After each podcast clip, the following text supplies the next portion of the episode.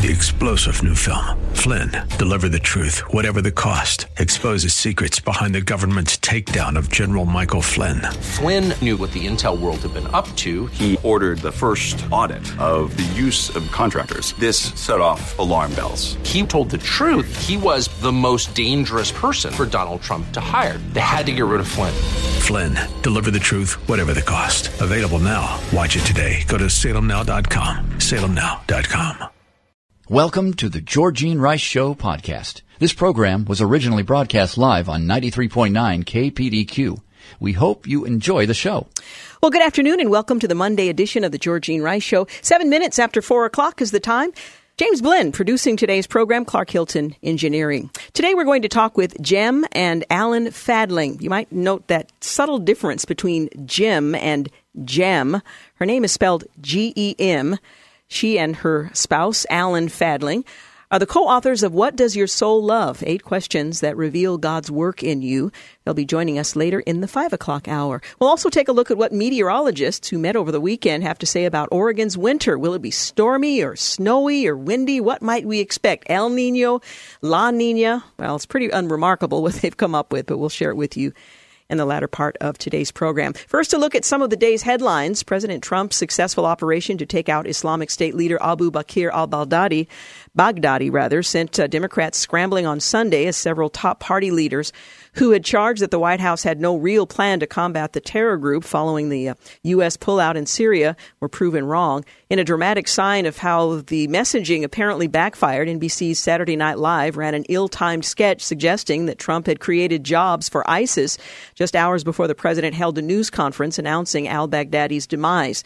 The sketch aired around the time the two hour late night uh, raid in northwest Syria was underway. Isn't it rather remarkable that Saturday Night Live is relevant in all of this? Through the day on Sunday, the Democrats, including House Speaker Nancy Pelosi, Senate Foreign Relations Committee ranking member Bob Menendez, and former Vice President Joe Biden, seemingly settled on a new strategy. They praised the troops who executed the historic raid while pointedly avoiding complimenting the president in any way. It was a stark contrast to the way they specifically praised President Obama after he announced Osama bin Laden's death in May of 2011. Congressional Democrats also lamented that they they were not informed in advance of the operation while the Russian military was told so that their airspace could be used. The president suggested Sunday that Democrats in Congress who've been conducting an impeachment inquiry against him that has been fraught with leaked information to the media were not notified before the raid because of concerns they might compromise the operation with leaks. And the Washington Post on Sunday published an eyebrow raising headline that Abu Bakr al Baghdadi was an austere religious leader. The obituary, written by the Post's national security reporter, Joby Warrick, detailed al Baghdadi's rise to power in ISIS from what the paper described as his origins as a religious scholar with uh, wireframe glasses. Well, the headline was changed a few times. Washington Post Vice President of Communications, Kristin Coratti Kelly, said regarding our Baghdad uh, Baghdadi obituary, the headline should never have read that way, and we changed it quickly. Still, Sean Hannity called the initial post headline sick and repulsive and said the newspaper needs to be educated on the evils. Well, I won't say all that he said anyway, the true legacy. Representative Katie Hill, Democrat out of California, announced her resignation on Sunday after a string of reports shining a negative light on her personal life, including a reported affair with her legislative director that sparked a House Ethics Committee investigation. Hill tweeted on Sunday evening, It is with a broken heart that I today announce my resignation from Congress. This is the hardest thing I have ever had to do, but I believe it is the best thing for my constituents, my community, and our country. She's expected to step down by the end of this week. The Congresswoman last week had fought back against reports of an affair with a congressional staffer, as well as reports she was in a so called thruple. I have no idea relationship with husband Kenny Heslep and a campaign staffer. The scandal escalated uh, last as a um, compromising photo of uh, she and others surfaced. The massive Kincade fire in California's famed wine country burned at least 84 square miles and forced the evacuations of about 180,000 as firefighters reportedly dropped a containment, dropped in containment from 10 to 5% on Sunday night. The entire towns of Healdsburg and Windsor in Sonoma County, north of San Francisco, were under mandatory evacuation as the evacuation zone stretched from Healdsburg west through the Russian River Valley to Bodega Bay, according to the Sonoma County Sheriff's Department. Governor Gavin Newsom has declared statewide emergency. The partisan Washington Nationals crowd was not pleased when the president was shown on the ballpark's video screen during Game 5 of the World Series between the hometown Nationals and the visiting Houston Astros. As fans greeted him with a crescendo of boos in the time inning of the uh, ball game. In addition, fans mockingly yelled, Lock him up, a chant Trump supporters began in 2016 against his opponent. Democratic nominee Hillary Clinton. The Astros beat the Nationals 7 to 1 to take a 3-2 lead in the series. Game 6 will be played on Tuesday night. And the longest serving black congressman, John Conyers, has died at 90. Uh, Obama judge has uh, ordered the Department of Justice to turn over Mueller grand jury material for Democrats' impeachment probe. And federal, uh, the federal deficit has increased 26 percent to $984 billion for fiscal year 2019, the highest in seven years. The um, uh, Democratic National Committee is raising its threshold for candidates to qualify for the December debate, and the Chicago teachers' strike enters another week after talks failed. Biologically male NCAA runner named conference female athlete of the week has many women, biological women, steaming. On this day in history, in 1858, Roland Hussey Macy opens his first New York store at 6th Avenue and 14th Street in Manhattan. I don't know how you would keep that straight when your streets are named the same. They're both numbers, 6th and 40. I suppose if you live there, you figured it out, but I find it very challenging to imagine 14th Street, 6th Avenue, but that's just me. On this day in history, 1886, the Statue of Liberty, a gift from the people of France, is dedicated in New York Harbor by President Grover Cleveland. On this day in 1922, fascism comes to Italy as Benito Mussolini takes control of the government. On this day in 1940, Italy invades Greece during World War II. On this day in history, 1962, Soviet leader Nikita Khrushchev he informs the United States that he's ordered the dismantling of missile bases in Cuba. In return, the U.S. secretly agrees to remove nuclear missiles from U.S. installations in Turkey. And finally, on this day in history, 1976, former Nixon aide John D. Ehrlichman he enters a federal prison camp in Safford, Arizona, to begin serving his sentence for Watergate-related convictions. He would be released in April of 1976. So from October of 76 to April of 1978, he remained in jail.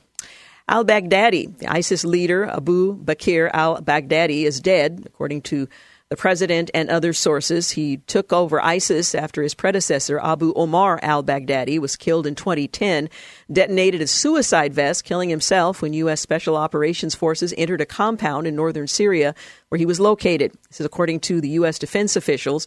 No U.S. Special Forces uh, operations were uh, hurt or killed in that raid. U.S. forces did a terrific job, a U.S. military source told media outlets. This just shows it may take time, but terrorists will not find a sanctuary. The same source said that the biometric tests confirmed that it was indeed Baghdadi. The compound was located near the Turkish border in northwest Syria's Idlib province, a known terrorist stronghold that served as a home to groups linked to Al Qaeda. Al Baghdadi had long been suspected to be hiding in the Idlib province. General commander of the Kurdish led Syrian Democratic Forces touted an historic operation in a tweet Sunday morning, crediting joint intelligence work with the United States of America. Regarding the claim of Kurdish assistance in the operation, a U.S. military source simply said the Kurds have always been good partners. You're listening to The Georgine Rice Show. Quick break and we'll be back. You're listening to The Georgine Rice Show podcast. It's aired on 93.9 KPDQ. We're back. You're listening to the Georgine Rice Show, 21 minutes after 4 o'clock. Brought to you in part today by Liberty Coin and Currency. I want to remind you, coming up in the 5 o'clock hour, we're going to talk with Gem and Alan Fadling. What does your soul love? Eight questions that reveal God's work in you. It's a book about transformation and how God does that in and through us, and uh, some of the things that we can do to cooperate more fully with that uh, that end. Well, I mentioned earlier that. Um, uh, oh, Baghdadi was uh, killed over the weekend. Well, Islamic State spokesman Abu Hassan al Mahajiri uh, he considered a potential um, successor to the terror leader, was also killed in Syria in a separate attack by U.S. forces, according to senior State Department officials. The uh, prospect was that immediately on the death of al Baghdadi, there was going to be an announcement, and this name was uh, likely the one to be announced. Well, Mr. Um, uh, Muhajir, he has been considered the number two to al Baghdadi, according to officials. Well, the second U.S. military operation took place in Turkish held Jarabulus in northern Syria, a three hour drive from where al Baghdadi was killed near another border town with Turkey. Hours after the U.S. Special Operations Forces raided al Baghdadi's compound in northwestern Syria, the top Kurdish leader for the Syrian Democratic Forces uh, followed the um, uh, tweeted following the previous ops. A senior assistant for al Baghdadi is called Abu Hassan al uh, Muhajir, and I apologize. I'm certain I'm mispronouncing many of these names, and uh, again, I apologize. Anyway, was targeted in a village named Ain al Bat. Uh, near Jarabul City. The mission was conducted via direct coordination with SDF, Intel, and U.S. military, apart uh, the ongoing ops to hunt ISIS leaders. Well, al Baghdadi was killed during Sunday night's daring raid in Syria, and after years of intelligence gathering, U.S. Special Operations Forces had no doubt. Uh, the mutilated body of the man killed during the raid was the long sought ISIS leader. U.S. Special Operation Forces employed new technology and DNA testing to positively identify al Baghdadi's uh, remains almost immediately. And while the commandos had visually identified Tim before he bolted down a a dead end tunnel with three children where he was found whimpering and trapped before detonating a suicide vest. That wasn't enough. Various accounts uh, have told of his death in the past, only for him to surface yet again. This time, they tell us they are certain he has, in fact, uh, been identified. Former Michigan Representative John Conyers, the longest serving African American uh, member of Congress and founder of the Congressional Black Caucus, who resigned in 2017 amid sexual harassment allegations, has died in his sleep. Detroit police said the 90 year old former congressman, a Democrat, died at his home on Sunday, apparently of natural causes. Conyers became one of only six black uh, House members when he was. Uh, um, uh, won his first election back uh, by just 108 votes back in 1964.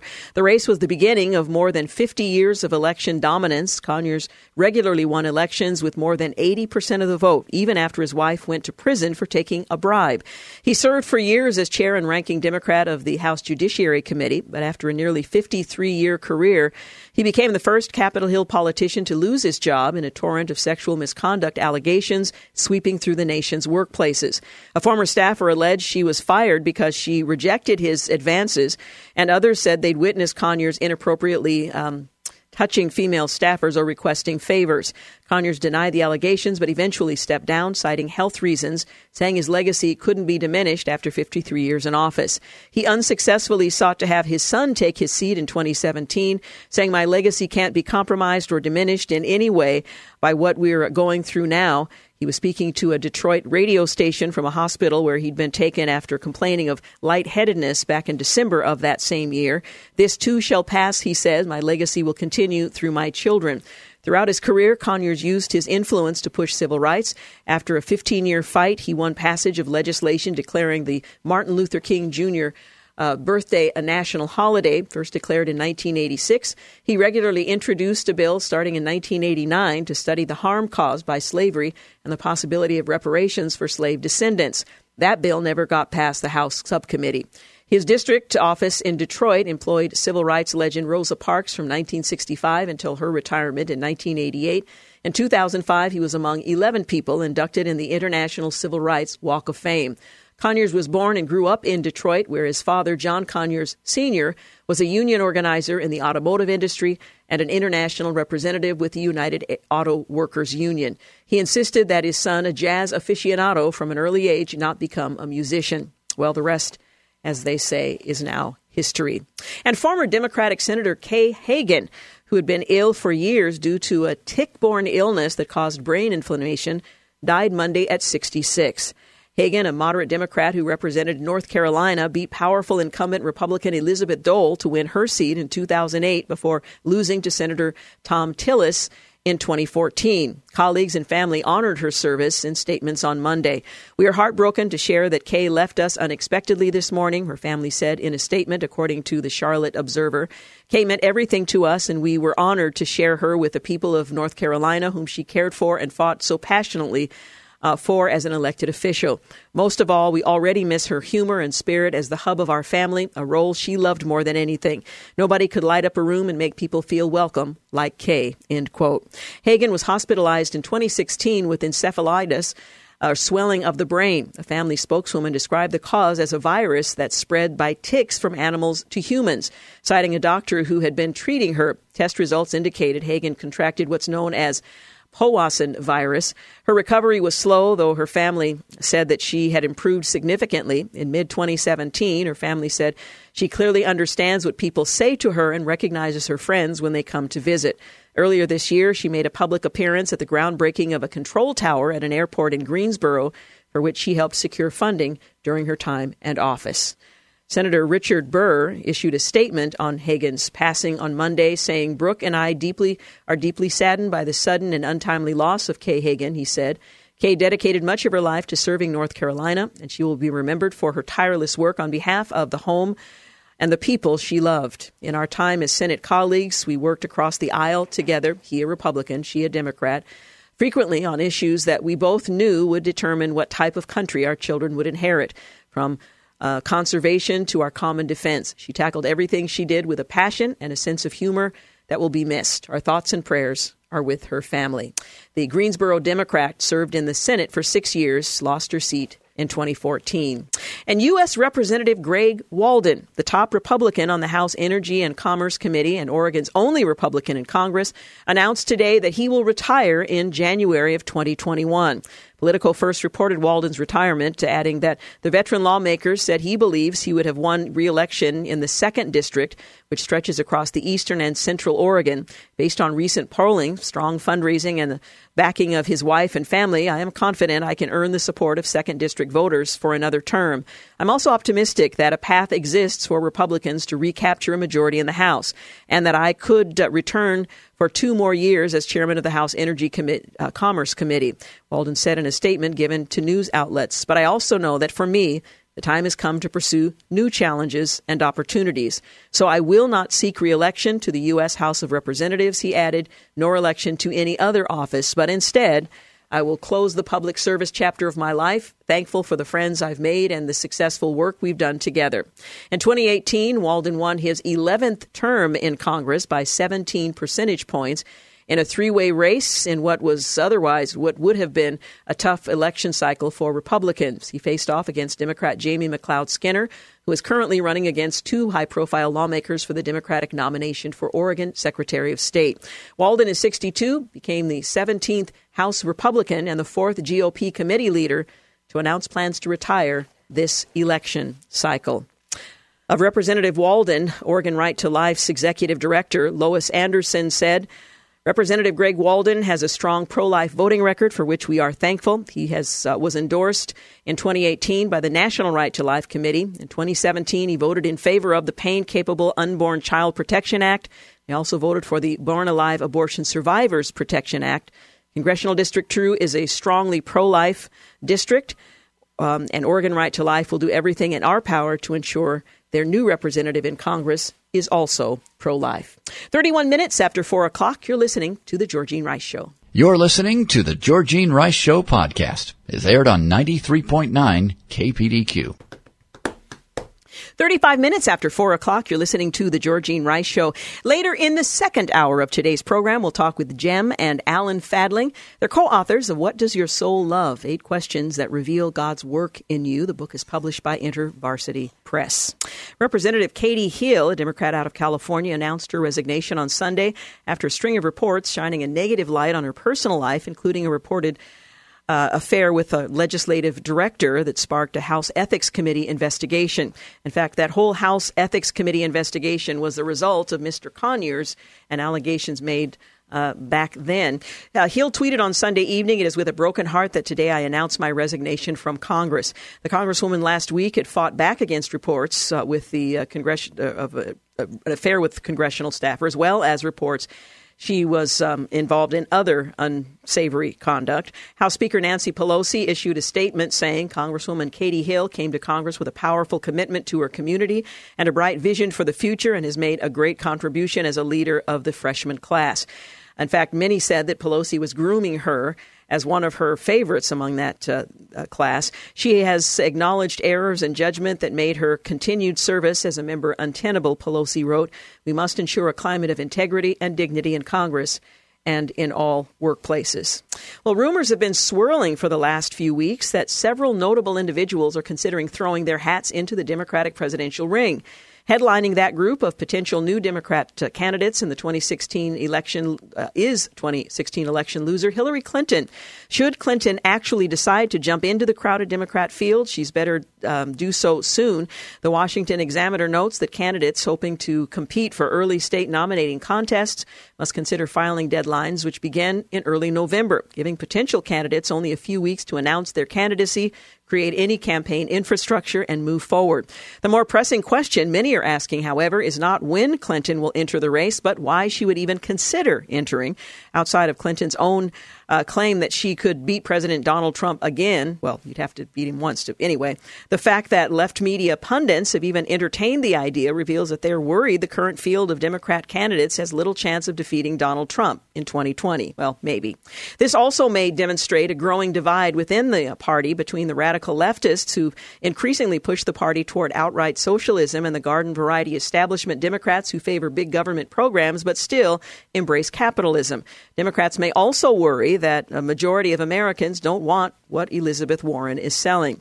However, as the examiner's Emily Larsen observes, any candidate who jumps in at this late stage also runs the risk of frustrating Democratic voters, already overwhelmed by a large field of presidential hopefuls. We'd venture to guess that it appears Clinton's aim is to gin up her own base of support, whom she will then encourage to vote for the candidate she endorses. Only time will tell, and there's lots of speculation in the air. Jarrett Stepman, uh, speaking of speculation, makes the point that California's blackouts are a self-inflicted mess. Don't just blame PG&E for the new dark ages in the country's largest, most prosperous city. He writes, California, the richest state in the nation and one that's often portrayed as the progressive harbinger of the future for the rest of the country, has been hit with its latest third world style disaster.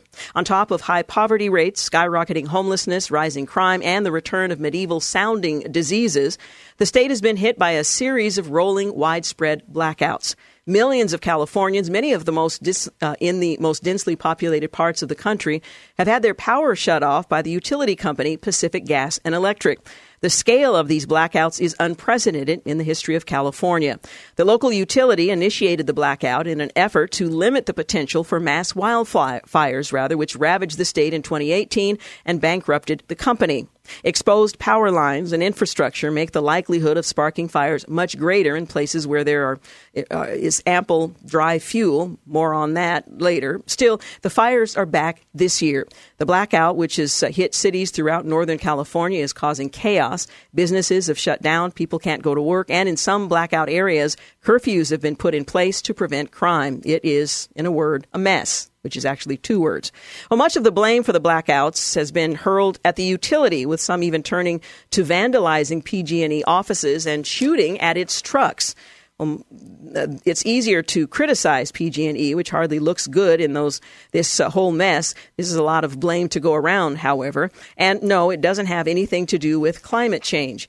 Poor land management has been a major contributing factor to the uptick in massive wildfires in the West and around the country. California is particularly susceptible. Fires need heat, they need fuel. At certain times of the year in California, the state is hot as uh, dry winds blow in from North uh, Nevada, a combustible environment for fire. That's hardly a new situation in the Golden State. Unfortunately, there's now far more fuel in their forest uh, that's built up over decades because of a change in forest management strategy. Former California Assemblyman Chuck DeVore who now lives in Texas, has done a great job in highlighting this issue and explaining how the blackout crisis was largely caused by politicians. Renewable energy has been prioritized over reliable infrastructure, DeVore wrote recently in The Federalist, while there has been an uptick of vulnerable power lines to connect distant wind farms to urban centers. PG&E shifted its priority to the overpriced renewables at the behest of politicians. The Wall Street Journal explained in an article aptly titled California's Dark Ages. For years, the utilities skimped on safety upgrades and repairs, which pumping billions into green energy and electric car subsidies to please its overlords in Sacramento. Credit Suisse, which uh, has estimated that long term contracts with developers of renewable cost the utility about $2.2 billion annually more than current market power rates. Now, in large parts of California, if you want to keep the lights on during the blackouts, you better have a flashlight or a gas lamp. 21st century green dreams have led to 19th century realities the dark ages indeed. Worse than the misguided green energy push and poor infrastructure, of course, has been the shifting forest management uh, strategy, mostly the result of misguided environmentalist ideology that turned large swaths of the state into a tinderbox. With a decline in the harvest came a decline in the Allied efforts to clear brush, build and maintain access roads and fire breaks, DeVore wrote in The Federalist. This led inexorably to a decades long buildup in the fuel load. Federal funds set aside for increasingly unpopular forest management efforts were instead shifted to fire suppression expenses. One failure led to another as poor forest management has necessitated vastly increased budgets for putting out the fires, which will undoubtedly continue to be a threat. Further, DeVore noted, these fires pose more danger to people than ever before as middle class Californians flee the state's expensive urban areas to the more affordable but also more at risk parts of the state. So the current blackouts are ultimately the result of short term reality and long term dysfunctional governance.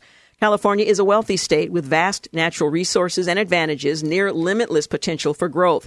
It's why so many Americans have moved there over the past century. Despite those attributes, California's future success looks, well, a whole lot darker due to political dysfunction and the inability to address the growing problem facing the state. Let us hope that America's future is a lot brighter than California's. Hmm. Again, Jarrett Stepman on California's blackouts being self inflicted, and of course, a mess. House Speaker Nancy Pelosi today said the House will vote this week on a resolution that would formalize procedures for the Trump impeachment inquiry. It's been learned that the vote will um, very likely take place on Thursday on the House floor. In a letter sent to Democratic House lawmakers, Pelosi said this resolution establishes the procedure for hearings that are open to the American people, authorizes the disclosure of deposition transcripts, outlines procedures to transfer evidence to the Judiciary Committee as it considers potential articles of impeachment, and sets forth the due process rights for the president and his counsel. Republicans for weeks have called for a formal House vote challenging the legitimacy of the current framework for impeaching process, impeachment process in the absence of one. It's uh, possible, however, Republicans may still argue that this doesn't actually codify the impeachment proceedings. Just two weeks ago, Pelosi met with the Democratic caucus and said that there uh, would be no formal vote, at least at that point, on the launch of formal impeachment proceedings, despite the GOP pressure. There's no requirement that we have a vote, and so at this time, we will not be having a vote, Pelosi said back on the 15th. We're not here to call bluffs. We're here to find the truth, to uphold the Constitution of the United States. This is not a game for us. This is deadly serious, end quote. Well, on Wednesday, the Democratic chairman of the Rules Committee, Massachusetts Representative James McGovern, said the committee will mark up the impeachment procedure resolution on Wednesday. As committees continue to gather evidence, prepare to present their findings, I will introduce a resolution to ensure transparency and provide a clear path forward with the Rules Committee uh, markup this week. This is the right thing to do for the institution and the American people. A little late coming, but the right thing to say. Pelosi on the 24th of last month announced the formalization of the impeachment inquiry into the president saying at the time that the president must be held accountable for his betrayal of his oath of office, betrayal of our national security, and the betrayal of the integrity of our elections. Now, that was before she had the whistleblower's complaint or the, the um, transcript of the audio, but nonetheless, the procedure began then. 46 minutes after 4 o'clock, you're listening to The Georgine Rice Show. Be back. You're listening to The Georgine Rice Show podcast. It's aired on 93.9 KPDQ. 50 minutes after 4 o'clock, you're listening to The Georgine Rice Show. Coming up later in the second hour of today's program, we'll talk with Gem and Alan Fadling, co authors of What Does Your Soul Love? Eight Questions That Reveal God's Work in You. Well, in July, Representative Andre Carson, a member of the House Select Committee on Intelligence, voted for the then most recent resolution calling for the ouster of President Donald Trump from office. I think it represents a larger, more important conversation that we need to have about what we're willing to tolerate as a citizenry from our commander in chief, Politico quoted the Indiana Democrat as saying at the time. What responsibility the commander in chief has to the electorate in terms of not fanning the flames of Islamophobia, xenophobia, and outright hatred, end quote. Well, the Intelligence Committee has taken the lead role in the impeachment investigation of President Trump, focused on Trump's July 25 phone call with Ukraine presidential uh, president uh, Zelensky as a pretext, given the fact that out of um, the 13 Democrats on the Intel panel, 10 have called for impeachment long before that particular set of facts. 10 of the 13 Democrats on that committee discussed an impeachment inquiry, actual impeachment, and the removal of or resignation by Trump well before the news broke of the controversial phone call. The Intelligence Committee has taken the lead role in the impeachment investigation, focused on the the July 25th call with Ukraine President Zelensky, in which the two leaders discussed former Vice President Joe Biden, his son Hunter Biden, and a Democratic computer server. Of the 10, three Intelligence Committee members, Representatives Carson, Swalwell, and Welch uh, were among 95 lawmakers who voted to advance the July impeachment resolution sponsored by Representative Al Green and that time it was about Trump insulting four first time members of the House. The Green resolution was tabled on bipartisan vote 332 to 95. So no go there. In September, as news of the Trump call with the Ukraine leader broke, Carson was eager to note on Twitter his past support for proceeding with impeachment, asserting it may be the only way to save our democracy. Congressional Republicans have criticized the closed door impeachment uh, inquiry process being used by House Democrats and have complained about a lack of fairness, alleging Democrats have already made up their minds and aren't providing the president due process. Even before voting for the Green resolution, Swalwell, who briefly ran for the 2020 Democratic presidential nomination, announced his support for an impeachment inquiry in June. Impeachment is the most extraordinary remedy the Constitution affords Congress. As a former prosecutor, I do not have I do not take this lightly, but the president continues to put his own interests above the nation's. He is lawless. His relentless attacks on our rule of law and numerous efforts to obstruct justice, and it goes on. Well, Welch tweeted one day after his vote for the July impeachment measure, I have concluded that President Trump should be impeached. Pick a reason, we'll go with that. Republicans have been critical of Intelligence Committee Chairman Adam Schiff for fabricating the contents of the Trump Zelensky call. After being criticized for it, Schiff defended his characterization of the call as mere parody. Schiff also lied to the media when he said his staff had never had contact with the whistleblower who revealed Trump and Zelensky talked about the Bidens, according to the Washington Post. It was not a first-hand account, and the Post gave them five Pinocchios. And while Schiff didn't uh, call for an impeachment inquiry before the Ukraine Ukraine investigation. He did claim he committed uh, his committee had evidence of collusion between Trump's presidential campaign and the Russian government. The report by special counsel Robert Mueller III concluded there was no such collusion.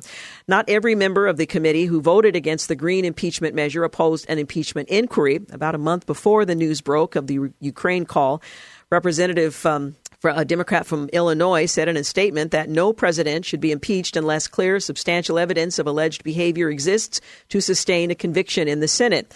That said, we have now come to a point where we must engage in an investigation to not only expose wrongdoing and prevent it from happening again, but also to determine whether the current president engaged in behavior merited the beginning of an impeachment proceeding.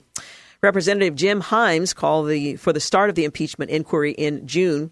The statement came after the release of the Mueller report, which found no conspiracy between Trump and Russia, but neither accused nor exonerated the president of potential obstruction of justice. It did identify 10 instances in which Trump expressed to aides his opposition to the investigation, which shouldn't be surprising. Representative Mike Quigley first announced in May after the release of the Mueller report what the special counselor was saying is that the ball is in Congress's court. The president's unacceptable obstruction of legitimate congressional investigations and his abuses of power have left Congress with only one option. That's not exactly what Mueller said. It's somewhat speculative, but Representative Jackie Speier announced on CNN in May that she supported an impeachment inquiry into Trump, saying, I believe that an inquiry into impeachment is required at this time. Well, as rumors swirl that Trump might seek to fire Mueller, Speier tweeted in March of 2018, Mr. President, here is my red line. Fire Mueller and I will vote to fire you. Well, he didn't. Mr. Mueller, um, the report concluded based on testimony that Trump strongly considered firing special counsel. However, he did not do so. Consideration is not quite the same. Representative Joaquin Castro uh, told CNN in May that he supported an impeachment inquiry. That same month, Castro tweeted, It's time for Congress to open an impeachment inquiry. After Mueller testified to the House Intelligence Committee in July, Representative Denny Heck out of uh, Washington announced his support for an impeachment probe. I am familiar with the political arguments against initiating an impeachment inquiry based on the findings to date, he said in a statement. Uh, that may be true. What is truer is that nothing less than the rule of law is at stake. In May of 2017, Heck made a comparison between Trump firing the then FBI Director James Comey, something that both Democrats and Republicans favored at the time, um, uh, that day and the Watergate scandal, making the comparison, which led to the resignation of President Richard Nixon. Well, it's a bit of a stretch to make the comparison, but in May, Representative Val Demings told CNN regarding the Mueller report, I believe it's pretty clear that the president made numerous attempts to obstruct justice. In April, Demings also made uh, Watergate comparisons, tweeting in 1973 Richard Nixon purged the Justice Department in an attempt to fire the special counsel investigating him. Less than a year later, he was forced to resign. Well, if the president had actually sought to or uh, removed him, that might have been a fair comparison. But that's just the lineup of the members on the committee who, long before the latest uh, allegations, had said they believe the president should be impeached. 10 out of the 13 sitting members on that committee. Meanwhile, House Intelligence Committee Chairman uh, Adam Schiff said the president's former national security advisor, John Bolton, is a very important witness in the House's ongoing impeachment inquiry into the president. Speaking on ABC News this week, Schiff said Bolton has emerged as a key witness after hearing closed door testimonies from other administration and government officials. Obviously, has he has very relevant information, and we do want him to come in and testify, Schiff said. The Democrat, however, noted that the White House probably will put up obstacles to getting uh, Bolton in front of the committee.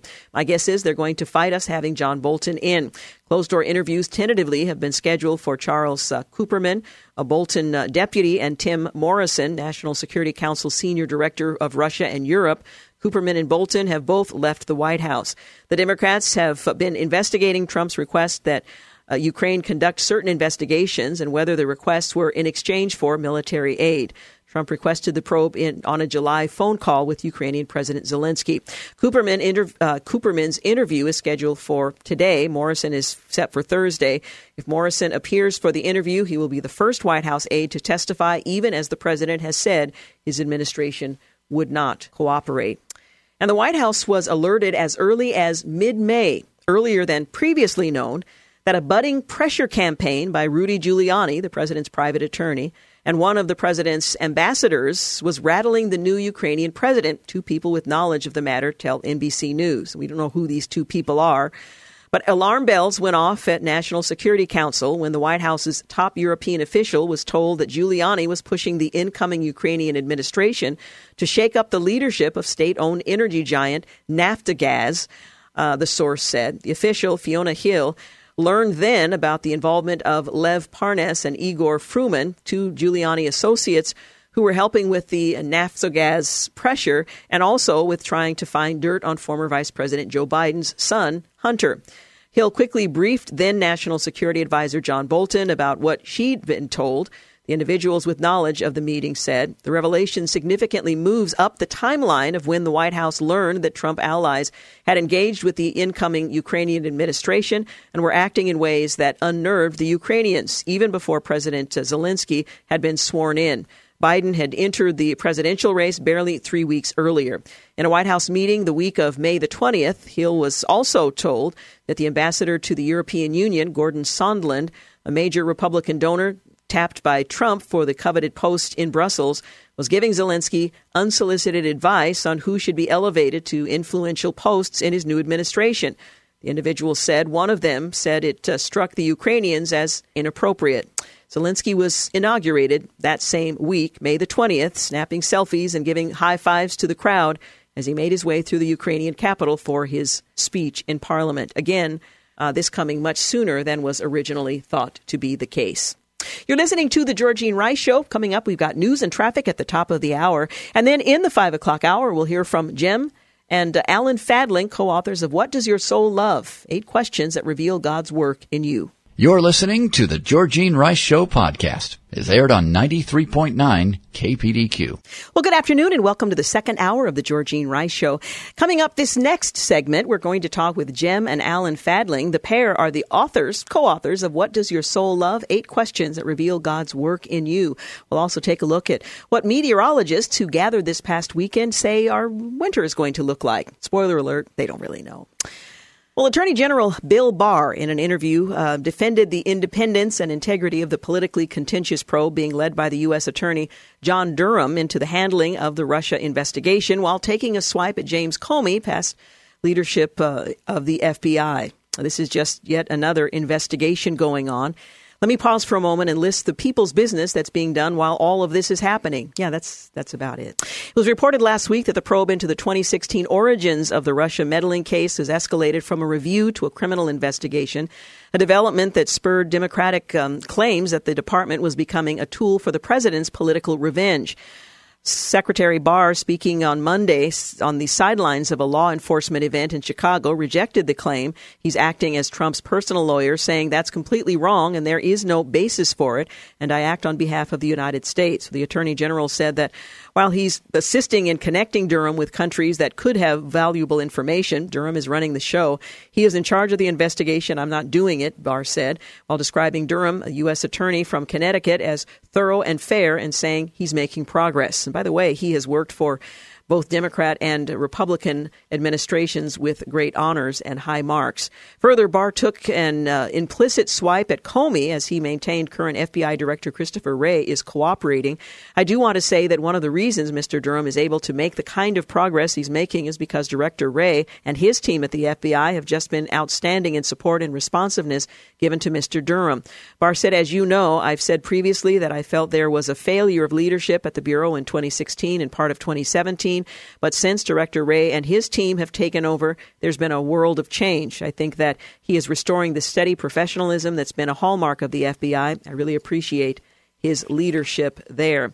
When it was uh, first reported that Durham's investigation had involved had evolved rather into a criminal probe, Democrats claimed the DOJ was essentially being weaponized against Trump's political opponents. Well, General Motors' four year deal will now be used as a template for bargaining with the uh, crosstown rival Ford Motor, the union's choice for the next round of bargaining, followed by Fiat Chrysler. Uh, we can confirm that UAW today notified Ford its plans to negotiate with us next, Ford said in a statement. As America's number one producer of vehicles and largest employer of UAW represented auto workers, we look forward to reaching a fair agreement that helps Ford enhance its comp- competitiveness and preserve and protect good paying manufacturing jobs. Well, a contentious 40 day strike that crippled GM's U.S. production came to an end on Friday as workers approved a new contract with the company. That may save a lot of time and heartache for others who are up next. GM workers voted 57.2% in favor of the pact, passing it with a vote of 23,000. 389 to 17,501, the union said in a statement. Many voted against the deal because it still has several different pay scales for workers doing the same job. Temporary workers can get permanent jobs after two or three years, depending on their uh, start dates, uh, but they um, start at the bottom of the pay scale, so people doing the same work end up at a different pay. Again, up next, Ford Motors, followed by uh, Fiat and their UAW workers. The U.S. Air Force's secretive X 37B space plane. You ever heard of the X 37B space plane? Well, it returned to Earth on Sunday after completing more than a two year orbit. It's been up there for two years. The uh, uncrewed X 37B Orbital Test Vehicle Mission 5 sounds like a sci fi movie, landed at NASA's Kennedy Space Center shuttle landing facility at 3.51 a.m. Eastern Time on Sunday, according to the Air Force. The 780 day mission shattered the space plane's own record of almost 718 days in orbit, which was set by Mission 4 when it returned to Earth in May of 2017, according to Space.com. Mission 5 launched from Cape Canaveral Air Force Station in Florida aboard SpaceX Falcon 9 booster in September of 2017. The solar powered uh, sta- space plane was designed to spend 270 days in orbit, according to the Air Force. Space.com noted that most of its uh, payload remains classified. The X 37B continues to demonstrate the importance of a reusable space plane, the Secretary of the Air Force, Barbara Barrett, said in a statement. Each successive mission advances our nation's space capabilities. The Air Force is planning to launch a sixth X 37B from Cape Canaveral Air Force Station in 2020. I don't know if that's going to be part of the Space Force or what its role will be in that emerging branch of the U.S. Air Force. Well, a new film about free speech, No Safe Spaces, starring comedian Adam Carolla and conservative radio personality Dennis Prager, associated with Salem Media, had a pretty strong opening with the second highest ever box office gross for a documentary playing on just one screen. That's according to the movie's producers. The film raked in an estimated $45,000 on one screen in Phoenix, the production team said, adding that the only documentary that earned more from one screen on the, an opening weekend is Michael Moore's Sicko in 2007. No Safe Spaces examines the politically correct world of academia. Largely driven by the political left, Prager has called the film a wake up call to the American people, claiming the left is trampling on free speech to satisfy its agendas. Carolla said the goal of this new documentary was simply to make people aware of how nuts it is on campuses and in the media when it comes to censorship based on feelings rather than facts. It's not a left or right wing thing, Carolla told Fox News this last Wednesday. We have people across the political spectrum in the film, including liberal CNN pundit Van Jones, who says it doesn't uh, help his team to have young people who can't defend their beliefs. This is hurting everyone. End quote. Well, safe spaces, physical locations for students who feel victimized or offended, have become increasingly common on college campuses. No Safe Spaces, a film about free speech starring uh, Carolla, um, had a strong opening weekend, and that was good news. In addition to liberal universities, No Safe Spaces also takes on censorship in China.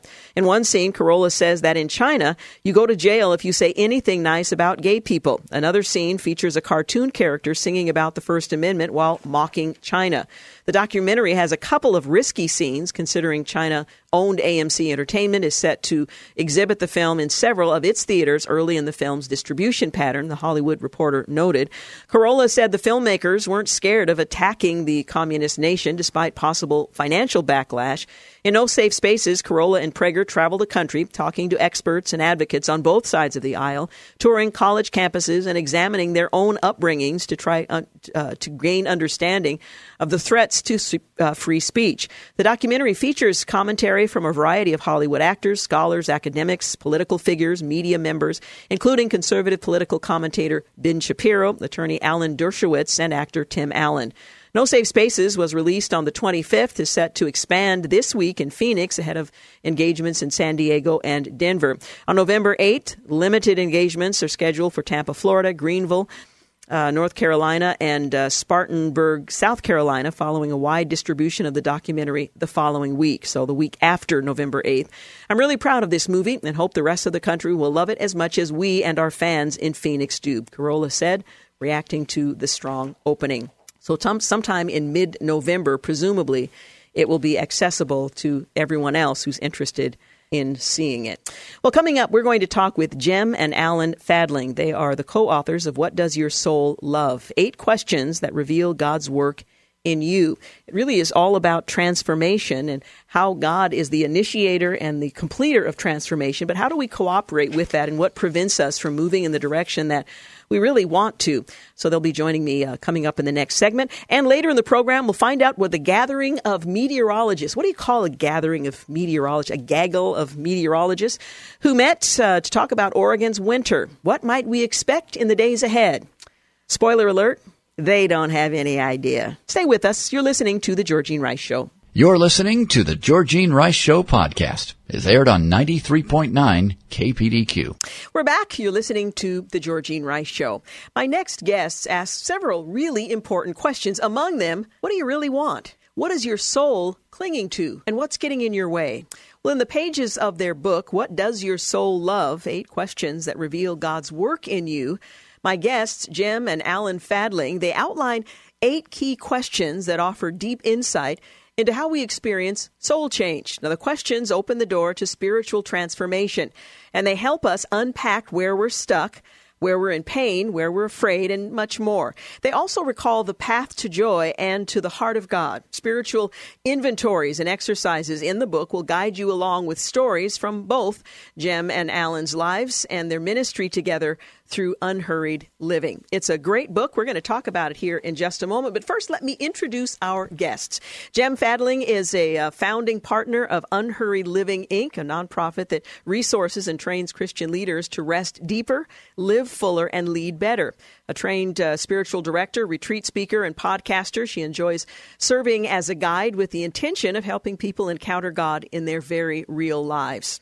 Alan Fadling is president and founder of Unhurried Living Inc., a mission in Mission Viejo, California. He speaks and consults internationally with lots of organizations you would recognize. He's the award-winning author of An Unhurried Leader and An Unhurried Life, which was honored with the Christianity Today Award of Merit in Spirituality. He's also a contributing author to Eternal Living, um, reflections on Dallas Willard's teaching on faith and formation. He is a certified spiritual director, and the pair join us today to talk about their very important book. Once again, the title What Does Your Soul Love? Eight questions that reveal God's work in you. Gem and Alan, thank you so much for joining us. Well, thank you for having us. We're glad to be with you. Let's begin with the title of the book. What does your soul love? Talk a bit about the nature of that question and what it reveals about us when we're trying to determine how, how does transformation happen and where do I even begin? Well, sometimes that question is helpful, especially when uh, you might be in a dry place or maybe a dark place and sort of life has become a little more like a fog, let's say. There's a lot of metaphors in there. Mm-hmm. But um, it's when um, the the methods and maybe the practices that you've been using feel like they've dried up a bit. You can sort of come at it differently through the, the filter of desire. What does your soul love to do? What do you love to do? Maybe answering that question can give you a new connection to God, maybe take you in deeper than you have been before. Is the goal ultimately um, to experience transform- transformation that is being directed by God or just uh, pursuing what I like to do, which is kind of a cultural um, recreation? Um, you know, what, what do I really like to do, and I'm going to pursue that? Right. Well, I like to think of the verse He who began a good work in you will carry it on to completion until the day of Christ Jesus. So we assume that God is the one initiating this process, He is the guide in transformation. So when we're asking the what do you want? It's not on that surface level mm-hmm. of just preferences, right? There is a way of learning and discerning to hear, uh, to look inside and to see how God has made me and what might be the ways, those ways that I can engage with Him. Yeah, yeah. One of the things that you write about in the book is the fact that um, transformation is something that God initiates and facilitates. We are participants in that process, and it really grows out of an understanding of God's profound and deep, life altering uh, love for us. Uh, help make the connection between His love for us and that transformation that we all long for, but may not quite know how to how to arrive at.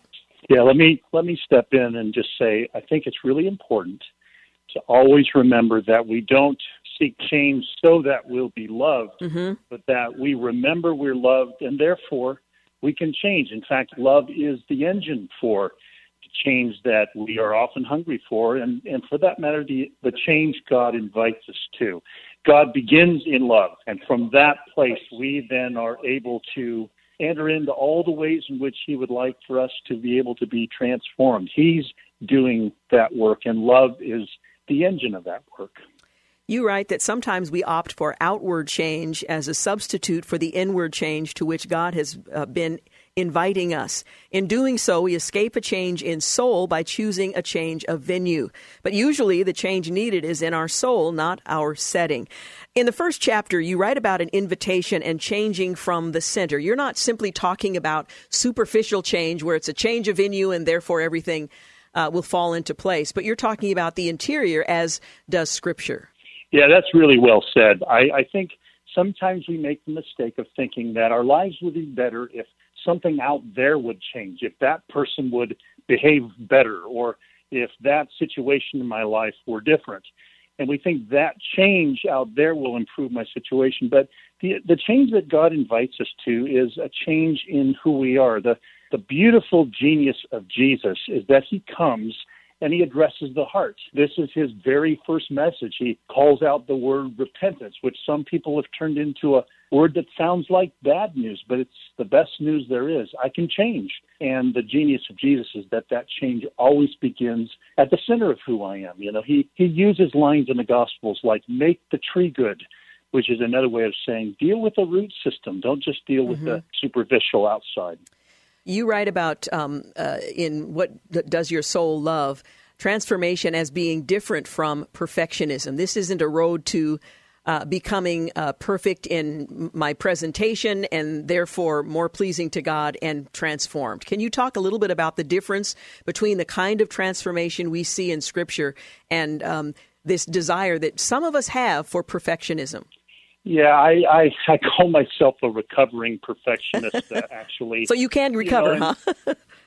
well, I say recovering anyway. You know, it's I'm on the way. But there you but go. I think what's beautiful about the the transforming process we're in is that it is indeed uh, a, a journey. That the language, even in the New Testament, is is a kind of being transformed. Um, uh, and and therefore it's not something I arrive at in 10 minutes or 2 weeks or 2 years it's this lifelong continuing process.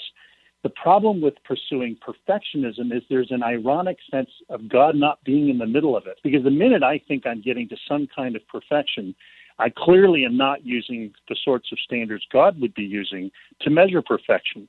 I've usually created some sort of artificial and likely a bit smaller version of perfection that I'm shooting for. Whereas when God wants to talk about anything like perfection, wholeness, holiness, He's always measuring that by things like love or joy or peace. And those are huge mm-hmm. things that we can't possibly wrap our arms around. Um, you right, and I think this is so important. It can uh, it can help to remember that we are not the prime movers in this transformation. The language of transformation in the New Testament, for example, is in the passive voice. Rather than being initiators of the action, we are responders to the action of another. We're being transformed rather than transforming ourselves. Now, that's a great relief, and it helps in our understanding of what God is doing in and through us. Yes, it is a relief, isn't it? I mean, it's yes. be, trans- be transformed by the renewing of your mind. So then this begs the question, are we open and aware about this process that is going on? If it is happening to us, um, there is still a measure of cooperating. Yes. And so how can we grow to be people who listen to God to, to respond to this great initiation of love and care and the transformational journey. And we think these questions, there's eight questions, and of course there's more than that. Um, but these are at least that if you walk down the path of any one of them, you can find yourself on that transformational cooperative journey. Yeah, yeah. Now we're going to take a quick break, but we'll be back in just a few moments. Again, we're talking about the book, What Does Your Soul Love? Eight questions that reveal God's work in you. And it may be only eight questions, but these are great questions to begin that journey that may lead to others that are also uh, useful to you. We're going to continue our conversation in just a few moments, so do stay with us. You're listening to The Georgene Rice Show. You're listening to The Georgene Rice Show podcast is aired on 93.9 KPDQ. We're back. You're listening to The Georgene Rice Show, and I'm continuing my conversation with Gem and Alan Fadling. They are co authors of What Does Your Soul Love? Eight Questions That Reveal God's Work in You. It's a very practical book. It's not just asking a question uh, that's followed by good luck. I hope it works out for you, but they provide great resource to help you work through and think through um, how transformation occurs. And uh, it's just a, a great resource for that purpose. Let me make sure I have both my callers on the line here. Now, this began something of a, an odyssey, an answer to a question that, Gem, you were uh, seeking. You were asking yourself in a conversation uh, with uh, Alan, how have I remained on this path of my lifetime? What postures, what perspectives, what orientations kept me on the path? It was sort of an Ignatius of Loyola's looking back um, that uh, produced his uh, exercises. Can you talk a little bit about the beginning of this book and uh, in your uh, asking those questions, how you help others who may have similar questions in a desire to experience the transformation that God offers? Well, yeah, what, what initially happened was I was probably, I think, in my 40s. I had uh, been spending my life, uh, like most of us, wanting to grow, doing my best to cooperating with this process that we've been talking about. And I found myself up on a little bit of a of a vista point, and I I liked who I had become up to that point, and I asked God. It really was a prayer. How did I get here? What went on? Because I'm a curious person, and I like process, and I and I wanted to learn from that so that I could keep growing. And I do have a heart to help others, and so really I carried that prayer around with me for months. And I just kept saying, How did this happen? What was I doing? What were the common threads here? And it emerged as these as these eight questions, and they weren't in the exact form that are in the book now, but the essence of each one of them was were answers that came up over time. You know, the things that are common to all of us: fear and control and resistance and how vulnerable can I be and how much truth am I engaging in? And I, I, as we've been talking to people, we're finding out that people are really resonating with these. So I don't think I stumbled on anything brand new. I think God just showed me that the things that, that come up in all of our lives are actually paths to growth. Mm-hmm. And so we wanted to offer these to others um, and say, if you walk down these um, with an open, open heart and a listening ear, you too can grow.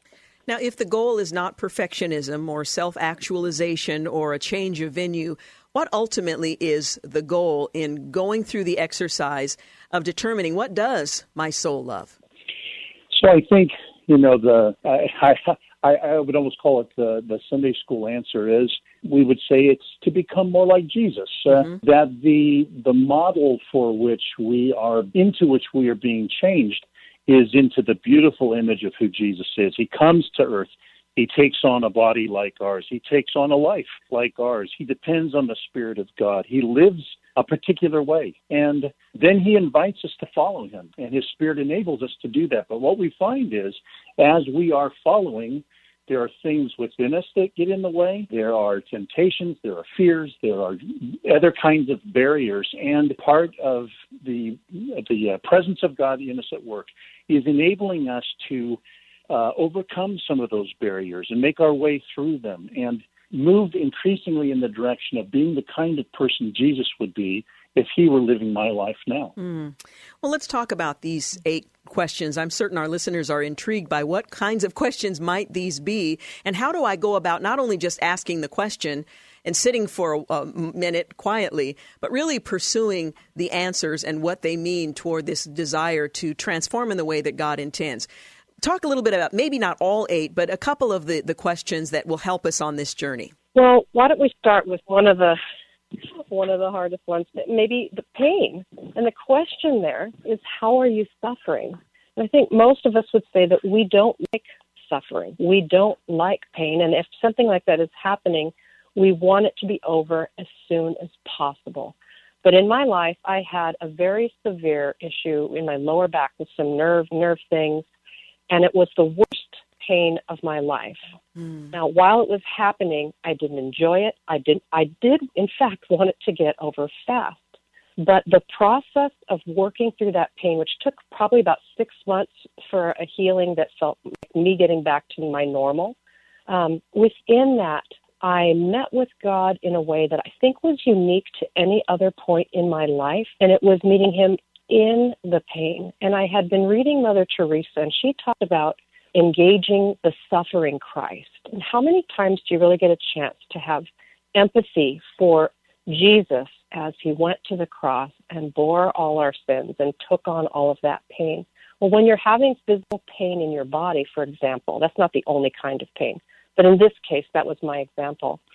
Um, there's a way to engage God, I think, at a deeper way than just cognitively. Mm-hmm. And so being open to these kinds of things, such as pain, to be ways in which we can meet God at deeper levels. As I mentioned earlier, at the end of uh, the chapters, you offer opportunities to, to go deeper and to really reflect in a way that's going to have an impact. Uh, for example, there are a, a, list of questions that are titled Be Transformed. And the goal of that is to draw us in so that we don't just become stimulated intellectually, but we really press in and, and go deep in a way that's going to afford the kind of transformation that God desires for us. Can you talk a little bit about uh, how the, the chapters are set up so that we do go deeper and it's not just an intellectual exercise? Yeah, that's a good way to ask it. I think, you know, um, the reason we wrote the questions at the end and the way we wrote those mm-hmm. questions were an opportunity to step a little deeper in. The, the thing about these questions is um, it may be tempting to think that our goal is to read the chapter, ask the question, spend a few minutes, get an answer, move on. But the reality that we've found is that these are the kinds of questions you find yourself revisiting often along the way. Like the question about fear, for example.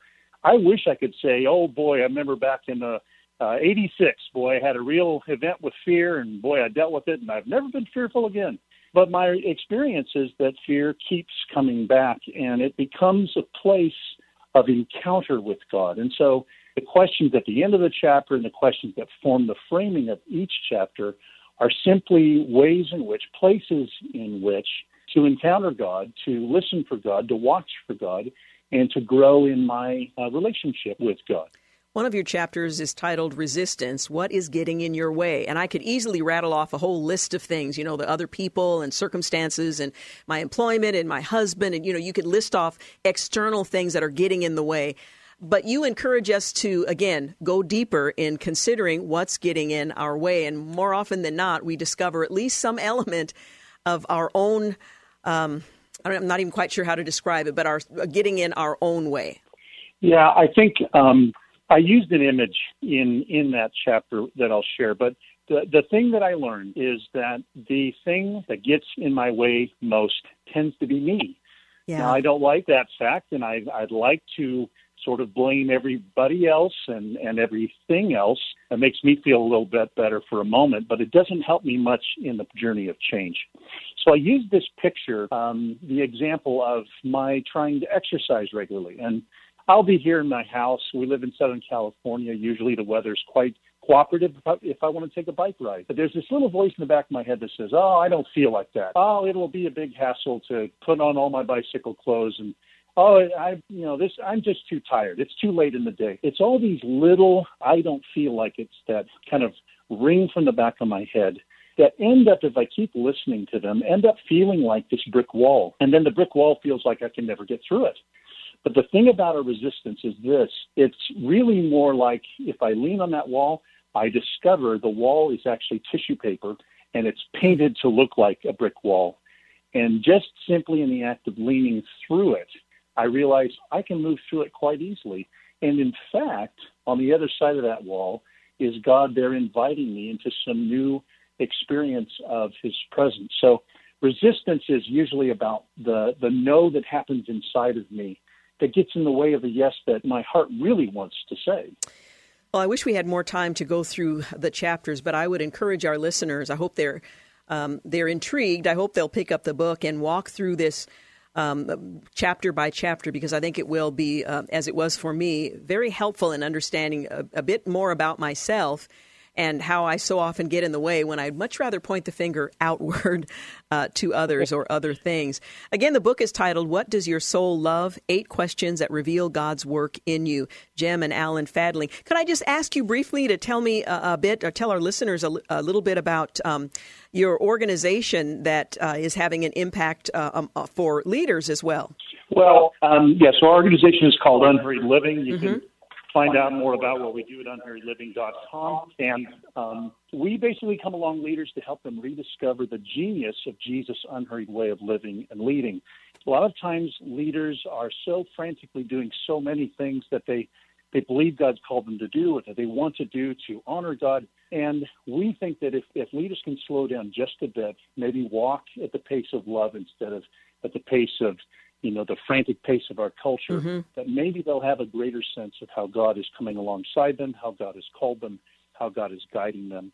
And so we do a lot of work with leaders around the world in that spirit. Wonderful. Well, thank you both so much for being with us today. I so appreciate it. Thank you. God bless. You're listening to the Georgene Rice Show. We'll be back in just a few moments to wrap things up. You're listening to the Georgene Rice Show podcast. It's aired on 93.9 KPDQ. We're back. You're listening to the final segment of the Georgene Rice Show. Well, in a few months, the Pacific Northwest could see big winter weather events. Well, that's according to meteorologists, or it could be just another average year. In other words, they don't really know. Local and regional meteorologists get together on Saturday morning uh, the, for the 27th annual Winter Weather Forecast Conference at the Oregon Museum of Science and Industry in Portland. And the goal is to discuss weather predictions for the upcoming winter season, and forecasts are still up in the air. Uh, one of the key points uh, the presenting meteorologists made was that this winter won't see a La Nina or El Nino weather pattern, but rather a neutral pattern, if that word applies. While La Nina and El Nino patterns mark colder or warmer than average temperatures, neutral years are somewhat, well, a wild card where anything can happen, including big storms. So that could be on the horizon or, well, not. Well, these are the years we can get big events, could be big lowlands snow events, could be a damaging windstorm, could be a flood event. That's a quote from one of the meteorologists with Portland National Weather Service, Tye Tyree Wilde. Any of these can occur, and they have occurred in neutral years. Well, Wilde said uh, 60% of Portland's snowiest winters have happened during neutral years, though sometimes neutral years bring minimal or no snow at all to the metro area. So we don't know anything more than we did before the meeting. Well, Wilde said generally he estimates that uh, snowfall will be likely in the lowlands and there could be some flooding possible for the season. Another meteorologist uh, with KOIN, that's Kelley Bayern, said she estimates uh, some early snowfall for the season in the Portland area. So you have one meteorologist and another. Well, uh, Kelley went on to say, I think we will see early snow and a very active December and January. Uh, also, um, uh, Bayern says uh, also lots of mountain snowpack and a great ski season that will probably be open by Thanksgiving, probably, or maybe not. Regardless of uh, if a large scale storm hits, Wilde says people need to be prepared. Prepared for what? Not entirely sure. No matter how we end up for the winter, uh, we've always got to be prepared for that one storm, that one storm that's going to turn our day sideways or our week sideways or whatever happens or doesn't. So I hope that clears things up for you as you're anticipating the uh, winter months, which aren't that far away. I uh, went to a store earlier today and it was all Christmas all the time. No, we haven't had, you know, that holiday that's coming up, All Saints Day. And no, we haven't had Thanksgiving, but they're thrusting winter upon us, and the meteorologists say we have no idea really what's going to happen. So there you have it. Be prepared. Tomorrow on the program, we're going to talk with June Hunt. She is a prolific author uh, and the host of Hope for the Heart. It's just amazing to me. It seems like every month or so we get some new publication that they have put together. I had the opportunity to spend some time with June Hunt in Minnesota for the um, conference that I uh, helped to host uh, just a few months back. In fact, it was in June, I believe. Uh, so I had a chance to meet her and spend some time uh, with her. Just a delightful uh, woman. Again, very prolific. Her latest is Bullying, Bully No More. Now, there are those who are bullied, and then there are those who do the bullying. We're going to talk with her about this publication. They're always very small and easy to read very approachable. So if this is a subject about which you'd like to learn more, it's published by Hope for the Heart, and she'll join us here tomorrow. On Wednesday, we're going to have the interview that took, well, two bookings and two cancellations uh, to arrive at. And that is Michael Barone will join us, How America's Political Parties Change and How They Don't. Um, we have two major parties, but there are lots of others out there as well. We'll talk with Michael Barone about that. We had a cancellation for Thursday. We're working on some things, but then on Friday, I'm looking forward to a bit of a fun Friday program. It's always a delight to take a brief look away from some of the more serious stuff. And quite frankly, there are some serious things coming down the pike. As I mentioned earlier in the program, Nancy Pelosi is weighing in on whether or not they're going to take a formal impeachment vote, what really should have been done uh, at the beginning. It also illustrates that the Republicans are resonating, and that might be the next thing to happen. Anyway, we'll uh, talk about that with Michael Barone, how America's political parties change and how they don't. And then on Friday, uh, we'll take a look at the headline news, but then the lighter side of the news will be the bulk of the program. So I hope you will join us. Also, want to remind you, Gem and Alan Fadling, and Gem is G E M, by the way. Gem. They're a married couple. Uh, what does your soul love? Eight questions that reveal God's work in you. If you didn't have the opportunity to hear that interview or hear all of the interview and would like to go back, you can always go to the podcast kpdq.com. Look for the Georgene Rice Show, and there's a section there for podcasts of this and other programs that have gone before. So check that out. Uh, you may also be interested in the uh, ministry that the two of them are responsible for, helping um, those who are involved in ministry to slow down to a pace that can sustain them over a longer period of uh, time. So that's uh, something worth checking out as well. Want to thank James Blend for producing, Clark Hilton for engineering today's program, and thank you for making the Georgene Rice Show part of your day. Have a great night. Thanks for listening to the Georgene Rice Show podcast. If you'd like to download a podcast of the show or would like more information on today's guests, please visit the show at kpdq.com or on Facebook. Follow the show on Twitter at grice show and like us on Facebook. And join us live every weekday at 4 for more critical thinking for critical times on 93.9 KPDQ.